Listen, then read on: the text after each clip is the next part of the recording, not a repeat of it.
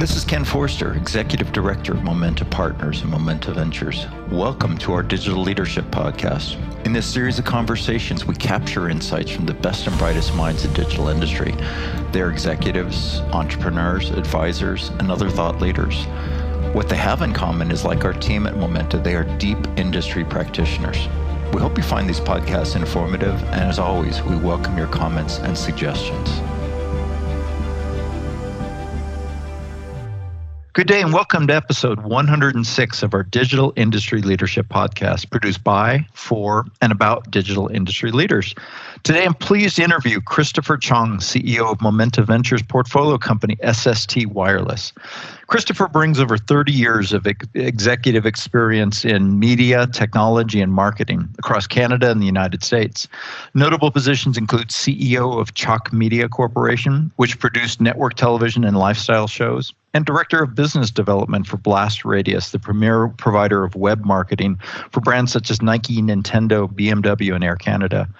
Early in his career, Christopher founded Vancouver Online, Inc., a pioneering online community for destination-based web portals and local shopping.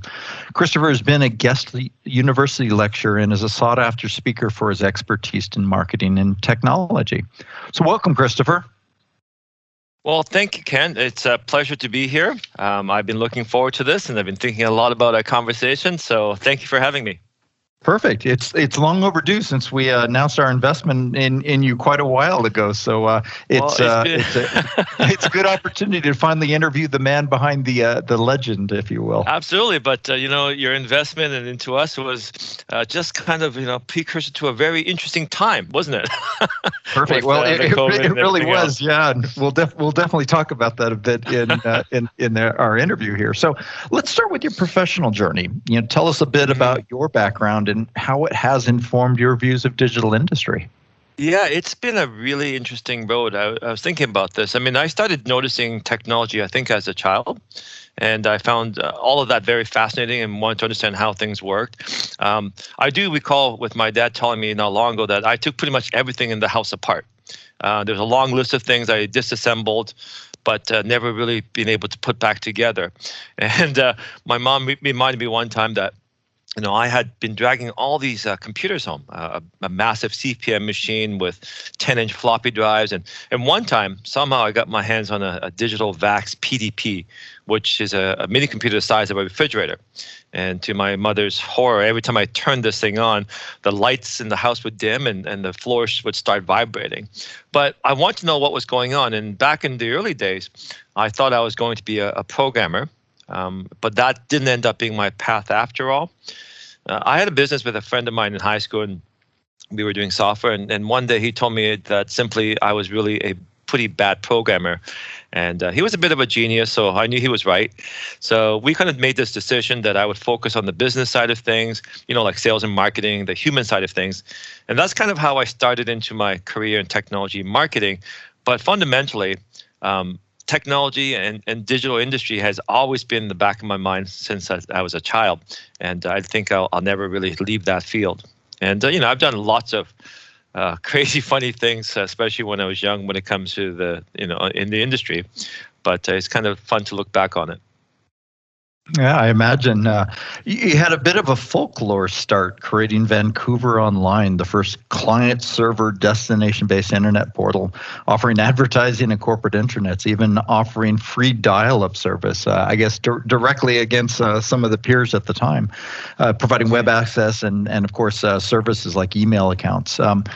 We were talking beforehand about the AMC series, Halt and Catch Fire, and it seems like you were creating something right around the same genre at the same time that they've covered that. So what inspired you to jump into this space at this time, beyond, of course, the big CPM machine?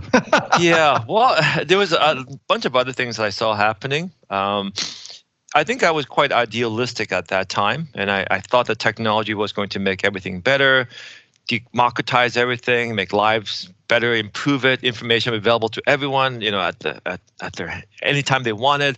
And, obviously things have turned out a little bit differently, but I think deep down I'm still very idealistic about the future and how digital technology is transforming that. So in the 80s, I had a bulletin board system that was called the IRS, called Information Retrieval Service, and it was a solid base of users, a community where people got together, exchange information, and I kept on adding stuff about government, law, other things I felt people should know. And I ran it as a hobby for a number of years until I got a letter from the actual Internal Revenue Service saying that I can't use IRS for the board name. So it kind of was the end of that one. But fast forward a few years, and back in 1994 here in Canada, we were dealing with something that could possibly break up the country, and it was called the Quebec referendum. And people were arguing about the politics of it, and a lot of people were talking about the Constitution, changing the Bill of Rights and Freedoms. But when I looked around and talked to people, what I realized that very few people had even read the Constitution. Things that we were being asked to vote on, or the Quebecois were being asked to vote on. So people were simply not informed, and it was really not easy to get access to that kind of information. You could run down to the library, look at all this tribe things, but people didn't do it.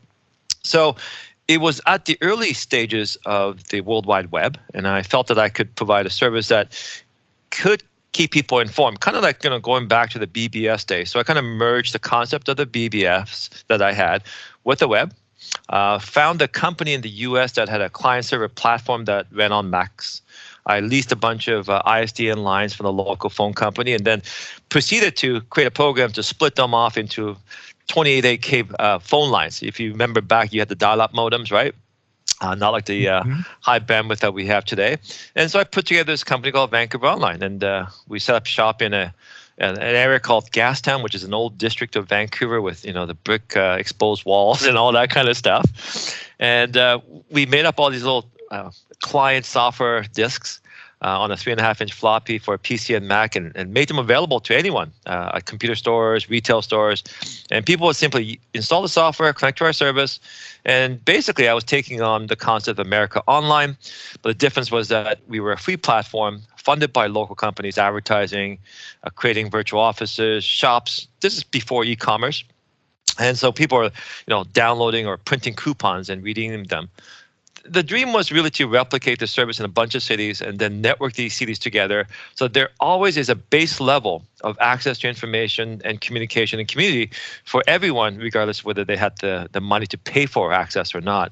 So, in the end, we didn't make it. I chosen to build our system on an open standard browser, and then the industry kind of split into the Netscape and the Explorer camp, and I was trying to raise capital to expand and recode and do all this other stuff, but the VCs didn't really understand why they would want to invest in a free service, especially during that time, like 1994, 95, 96.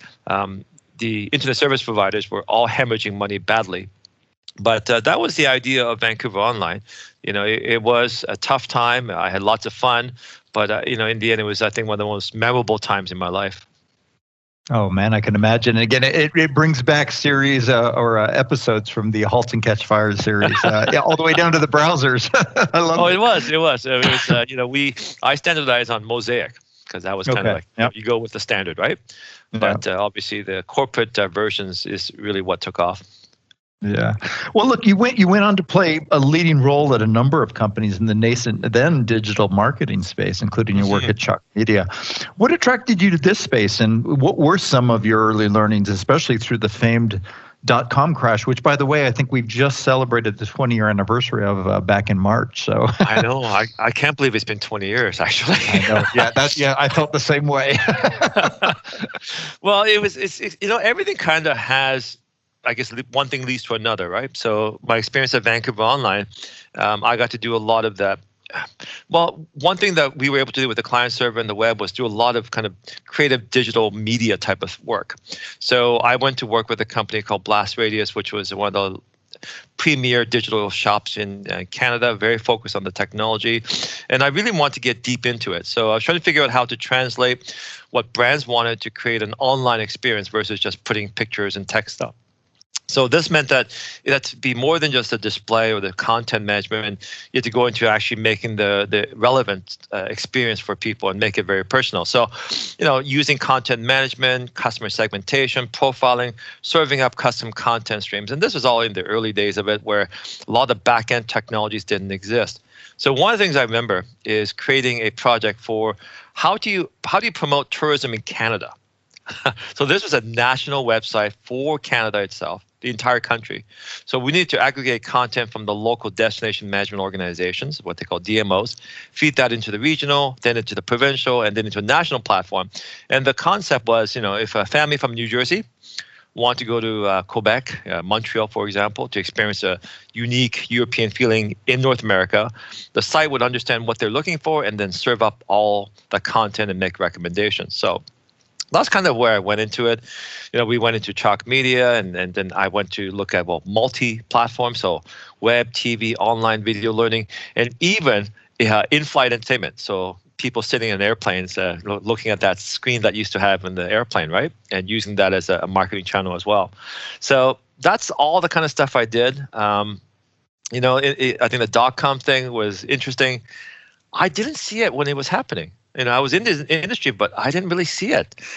There's a few things I saw where I thought things were crazy. I started seeing tech companies and founders become glorified and whole mythologies built around them.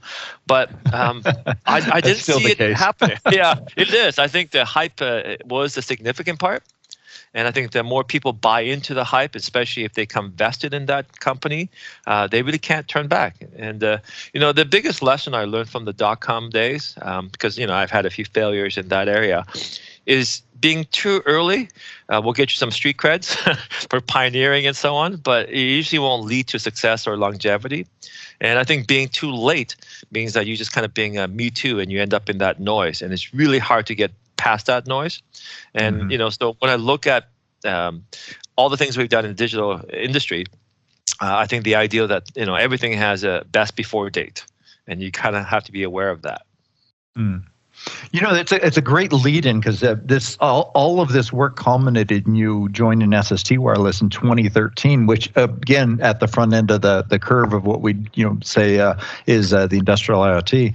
So SST, a developer manufacturer of industrial wireless sensors and technologies, helping increase safety, reducing operational downtime, decrease environmental impact. It seems like quite a leap from your past marketing work. So what would you say is the red thread that brought you from, you know, the past into SST in 2013? Yes, true. I mean, going from digital marketing to content generation and stuff into a hardware company was a leap. And keep in mind, though, I've always been fascinated with hardware starting from as a kid, you know, bringing all kinds of stuff home. But when I joined SST, I didn't have deep insights into the industrial IoT or Industry 4.0, as it's called. I think that the common thread through all of this is the fact that I've always been looking for a way to make things accessible, whether back in the BBS days or Vancouver Online days, is how do I get, you know, things accessible to people? How do I take digital technology so that people can actually use it and you know, get that potential out of it? So that's kind of how it started. And you know, I was kind of lucked out. I was asked by one of the early investors in the company, someone I've known for a number of years, and he had this company, he invested, he goes, I don't know what we're going to do yet. So take a look at it, write me a report. And what I did is I looked at some of the early successes the company had with tire temperature, pressure monitoring for large format trucks, some success in transit. But what I saw was the fact that they had done something interesting. They have started delivering something that made sense for a lot of industries.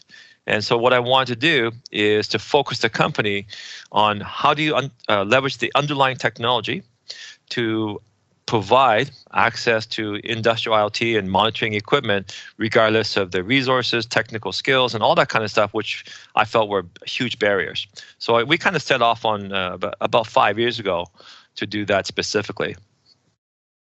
I like that, making things accessible, and it probably parlays very well into the way you've described SST's purpose is removing the barriers to industrial IoT for any size of customer, regardless of their technology resources. So say a bit more about what this means and relative to your client base.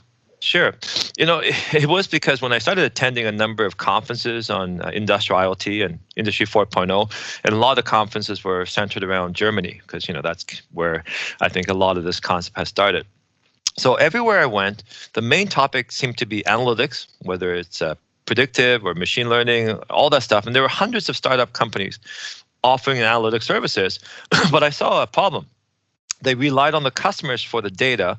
And when it came to the smaller customers, which I think is about 94% of the market, there was no data to be found. And that's when I had that moment of going, okay, this is an area that we need to focus on.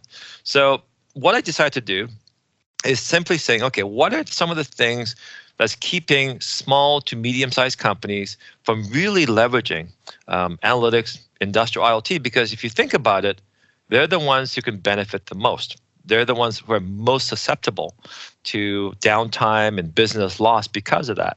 So the barriers we looked at was size, money, technical skills, and we designed our sensors to be kind of plug and play. And that's not so easy when it comes to industrial, but I think we've done it. Activation can be done by anyone. So we kind of started taking things away from the legacy guys where, you know, you have people come run cables for $100 a foot. They do the commissioning of the sensors. They do the programming back into some proprietary architecture. And that's what we wanted to remove. So we have wireless sensors that you can easily install with a strong magnet yourself. You tap it with a phone. You make sure that the sensor is logged into the gateway. And it all goes in to our back end. So we are in the process of finishing off something called ECM Dash that's built on the Amazon platform, which is our cloud-based equipment condition monitoring that anyone can use. So what we're simply saying is an argument that, you know, customers can learn together by sharing the data.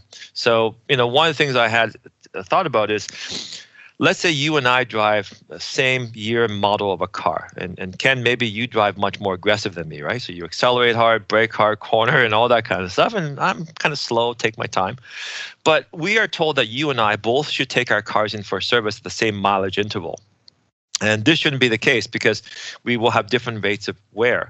So I'm thinking the same thing for machines. So if a small company doesn't have to service their equipment as often, or maybe extend the time between service by 30%, that's a big impact for them. In addition to saving on labor and parts, you know, they can also reduce the downtime that they would have and also be able to plan it. And analytics, once we have enough data in our system, we have relevant data for trainable events, we can actually have a bit of a network effect where we can start comparing machine data from one customer to another. And from there, we're going to reduce the time to analytics is what we're trying to do.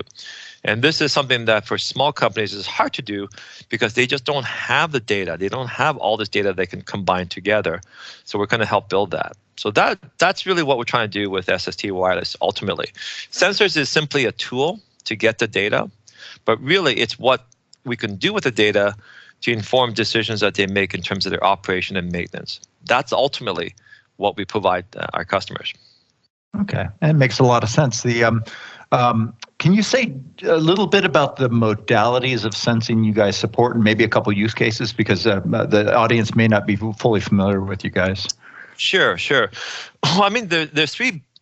The most fundamental sensing we look at is high temperature, vibration, and pressure. So with those three, I can probably, you know, work on about 80-85% of most machine conditions.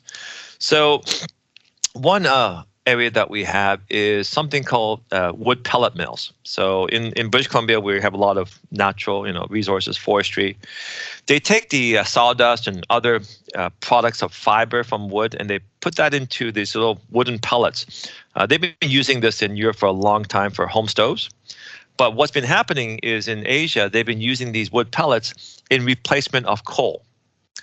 So they're making a lot of this stuff, and these machines get very hot. You're throwing sawdust into a chamber, which then uses a roller and a die to crush them into these little wooden pellets. Well, think of it. You got sawdust, air, and hot metal surfaces. If you don't monitor it, things can go sideways real bad. Explosions, fires, and things of that nature. So one of the largest producers of wood pellets now use our sensors in every one of their machines. So it actually goes inside the machine while it's operating and gives them real-time data about their temperatures of those rollers. And when it gets to a critical temperature, they can either slow down or shut down their equipment, increasing safety, reducing downtime, and making sure that, you know, there is no catastrophic events like fires and explosions. So that's kind of one of the aspects we do. We do everything from monitoring water pumps in municipal water treatment facilities so that citizens can get pressure out of their taps. So, you know, that's something we're focusing on, especially in areas where it's unmanned. And I think, you know, down the road with COVID and everything else, this kind of having visibility into machines remotely will become more and more important. Yeah, very clear. So one of our Momenta Ventures key investment thesis is industrial innovation powered by low-power wide-area or LPWAN networks, especially those based on Semtech's LoRa standards. So what are some of the interesting industrial use cases you're seeing for LoRa? Oh, there's so many things. I mean, there's the actual sensors themselves, right? We've been using standard ISM RF radios on them. And they have a range, but they're somewhat limited. And so with the implementation of LoRa, with Semtech, and you know using the stack, we should be able to extend that reach quite a bit. So when you have large industrial complexes, getting all those sensors and gateways talking to each other is always going to be a challenge. And so LoRa has a much longer distance that we can actually get that data going, which will help us a lot. So right now we want to push that 300 feet to 500 feet range that we've been doing much further with LoRa. A nice great thing is that the LoRa works in the same frequencies that we already work with, which is about 915 megahertz in North America and 868 in megahertz in Europe. So for us to change over has been a relatively easy process, so we're hoping very soon that we can get the first prototypes out there. So on top of LoRa, when you look at LP1, a lot of our customers, such as in mining and forestry and other areas, are not near any kind of public exchanges or public networks. So they're kind of have to create their own network within the network. So I think the combination of two has a lot of potential. The low power part is where we get excited because our wireless sensor and gateways require that. You know, we are relatively working on very low power sources such as batteries and low bandwidth applications, which both are very ideal for what we're doing. So keep in mind that, let's say an open pit mine, extracting copper and all that kind of stuff, is about 2 kilometers wide. And getting signals from the trucks and all the equipment in there is a challenge. So LP1 and LoRa combination can help solve some of those challenges and reduce the cost for the actual customers. Yeah, I appreciate that. Going back to a topic that we were talking about a few minutes ago in terms of the time, the World Economic Forum has used the term the Great Reset when referring to the long-term impact of COVID-19 the pandemic. What do you see as the impact of this reset on your industrial sensing space, especially over the last several months? Absolutely. I'm not sure if I would want to call it the Great Reset because some of the things I'm seeing as a result of the COVID-19 are things that I kind of expected to see happen. I think what's happened is that it accelerates the time frame that it's going to happen. So aside from the economic impact, as we especially come out of this, subsidies and emergency bailouts and all that kind of stuff, a lot of people are going to retire or simply age out. And these are people who've made their career maintaining equipment. They know their machines, they're the machine whisperers, they know a lot. But this aging out is going to happen, it's going to happen much faster. And as far as I can see, there isn't a whole bunch of young people who are, wanting to take over, spending their time maintaining municipal water pumps, for example. So these young people are going to want to use data. And where does this data come from is the question. So I think what we need to do is start capturing data sooner.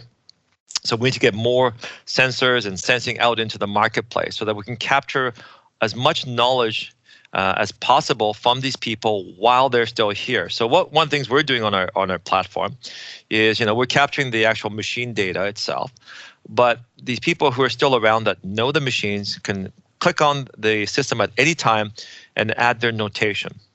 Saying that the vibration felt weird, I increased the amount of grease on this particular bearing. And so we want to capture as much of that data as possible. The second part that we're looking at is due to COVID, physical distancing, it also means that you don't want people out there unnecessarily. And so if you can reduce the need for physical visits to facilities, I think that's going to be a part of that equation. So, having remote monitoring using sensors, having everything go up to the cloud so that you can actually see what's going on and respond when is necessary will help reduce unnecessary travel and on-site time where you can come into contact. So I think, you know, COVID-19 is a pandemic. I think people are projecting there'll be more issues and more things coming forward. So this might just something, you know, we just need to adapt to and use more of these technologies. You know, I like your kind of pushback on the term the reset. We've gone so far as to coin the COVID-19, at least the impact on our portfolio companies and peers, as the Great Digital Accelerator, and we're actually using that as a tagline for an upcoming webinar, because exactly what you said, it's shortening the time to one, instrument, and two, of course, accelerating the need for it based on people leaving the workforce and, of course, remote distancing and things like that. So. So I fully agree with you. It is very much an accelerator, and at least the stock market seemed to agree in terms of the backing of digital companies these days. So that is true. Yeah.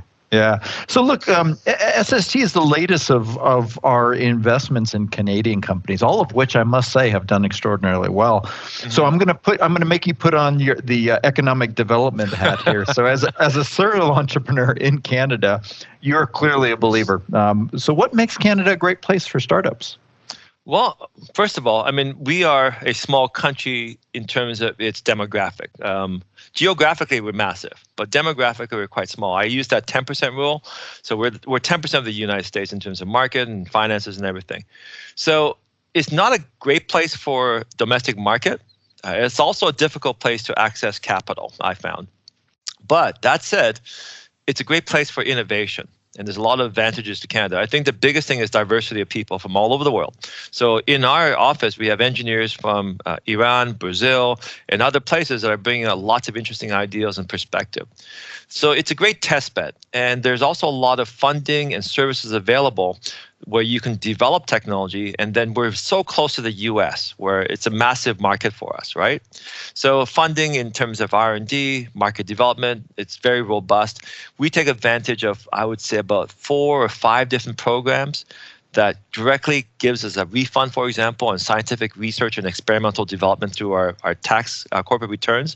And then we have grants that we get from the National Research Council. And we even have marketing funds that if we want to go after an international market, the government will pay for a certain amount of that. So it can help decrease some of our costs. So those are all great things in terms of how Canada has been set up to, you know, encourage development. Research and all that kind of stuff.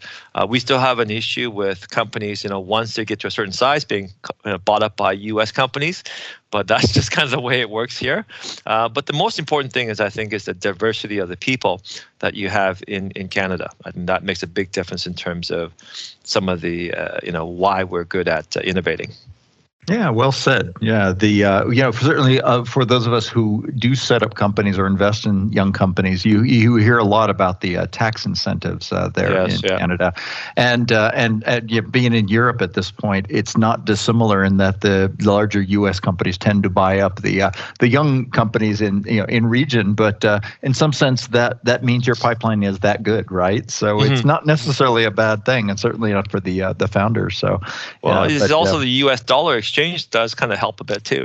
Yeah, it certainly does. Yeah.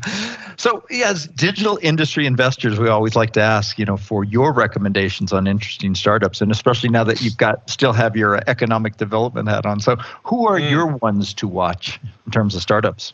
Well, I was thinking about that. You know, I've been doing a lot of this local venture, you know, reviewing companies, but I'm going to talk about an area that's more than just a startup. It's a whole industry. One of the things that we're looking for is development in battery technologies. Lithium batteries and currently how we make batteries has a significant environmental impact. So, for example, the amount of mining that's going on is actually increasing by 30% because of the fact that we're going to more friendly or green technologies like electronic vehicles or electric devices is actually increasing the amount of mining and resource extraction that we're doing. So what I've been following is some companies that are looking for non-lithium power. And one of the ones that I came across is sodium-based. So Think of salt water instead of rare, expensive lithium, right? So I've been looking at a bunch of development, but there's a couple of companies that I'm watching because it's interesting. There's a company called Blue Sky Energy out of Austria, and it's going after another company that is called Aquion, which was backed by Bill Gates. They went through a bankruptcy, has reemerged, fighting off a bid from this Austrian company. But it's going to set up for a really good epic fight. But I wish them luck. I wish that they will be able to take some of these developments and make it commercially viable. And this is what I'm following is kind of in that power battery marketplace is where I see the next big leap that has to happen and for our kind of technology to be more sustainable. Hmm. Good suggestion there. A gentleman named Yap Groot, who is just joined, actually will be CEO of a antenna company here soon. He's currently with Semtech. I just interviewed him for a podcast, which we'll publish in September. But he made an interesting prognostication. He basically said, look, LPWAN's going to go away. So low power will replace with no power, i.e. think your energy harvesting, right? And WAN versus what he called kind of the microcells or small cells, as they're often called, right? That are meshed together, right? So I thought it was interesting, but that they did trigger for me the number of companies we're seeing in both the battery technology space, but those that are quasi-energy harvesting and moving to full energy harvesting. And we are seeing more and more in that regard, and I think that will be yet another catalyst, if you will, to drive a lot of the distribution of sensing meshes and stuff. So Blue Sky Energy sounds like an interesting one, and Aquion. In closing, can you provide some recommendations of books and or resources that inspire you?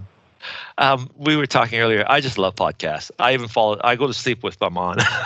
So some of my favorite podcasts is like Spectacular Failures, How I Built This, Pivot, Malcolm Gladwell's Revisionist History, and Freakonomics. These are the ones I love listening to. From a book's point of view, I tend to read more fiction on my downtime, especially true spy novels and so on from the 80s. But I found a book that recently I read called Loonshots. Really interesting. It's about how you can take crazy and different ideas and make them become reality. I think the author that wrote this book was a physicist that turned into an entrepreneur and has a very different perspective on things. So that's a book I recently enjoyed on a little camping trip I went on. Excellent. Loonshots. I will have to take a look at that. And I agree with you on the podcast. I do enjoy listening to them as well as producing them. It's almost as much fun. Yeah. So Christopher, thank you for this insightful interview. Well, thank you very much. I really had a good time. Yes, as well. So this has been Christopher Chong, CEO of SST Wireless, and I'd like to say a long-term digital industry leader. Thank you for listening, and please join us next week for the next episode of our Digital Industry Leadership Podcast Series, produced by, for, and about digital industry leaders. You've been listening to the Momenta Digital Leadership Podcast. We hope you've enjoyed the discussions, and as always, we welcome your comments and suggestions. Please check our website at momenta.one for archived versions of prior podcasts, webinars, as well as resources to help with your digital industry journey. Thank you for listening.